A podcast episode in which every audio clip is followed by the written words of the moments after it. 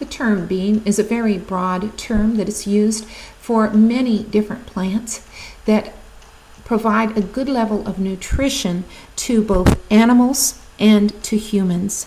They may have white, pink, purple, or blue flowers, and they bear pods that contain the bean or the hard seed.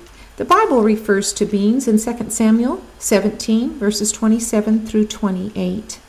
And the, this scripture refers to some men bringing food to King David's army. They also brought wheat, barley, flour, roasted grain, beans, and lentils.